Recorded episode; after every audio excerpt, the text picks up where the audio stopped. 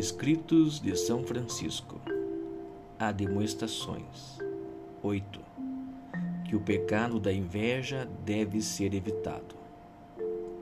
Diz o apóstolo: Ninguém pode dizer, Senhor Jesus, a não ser no Espírito Santo.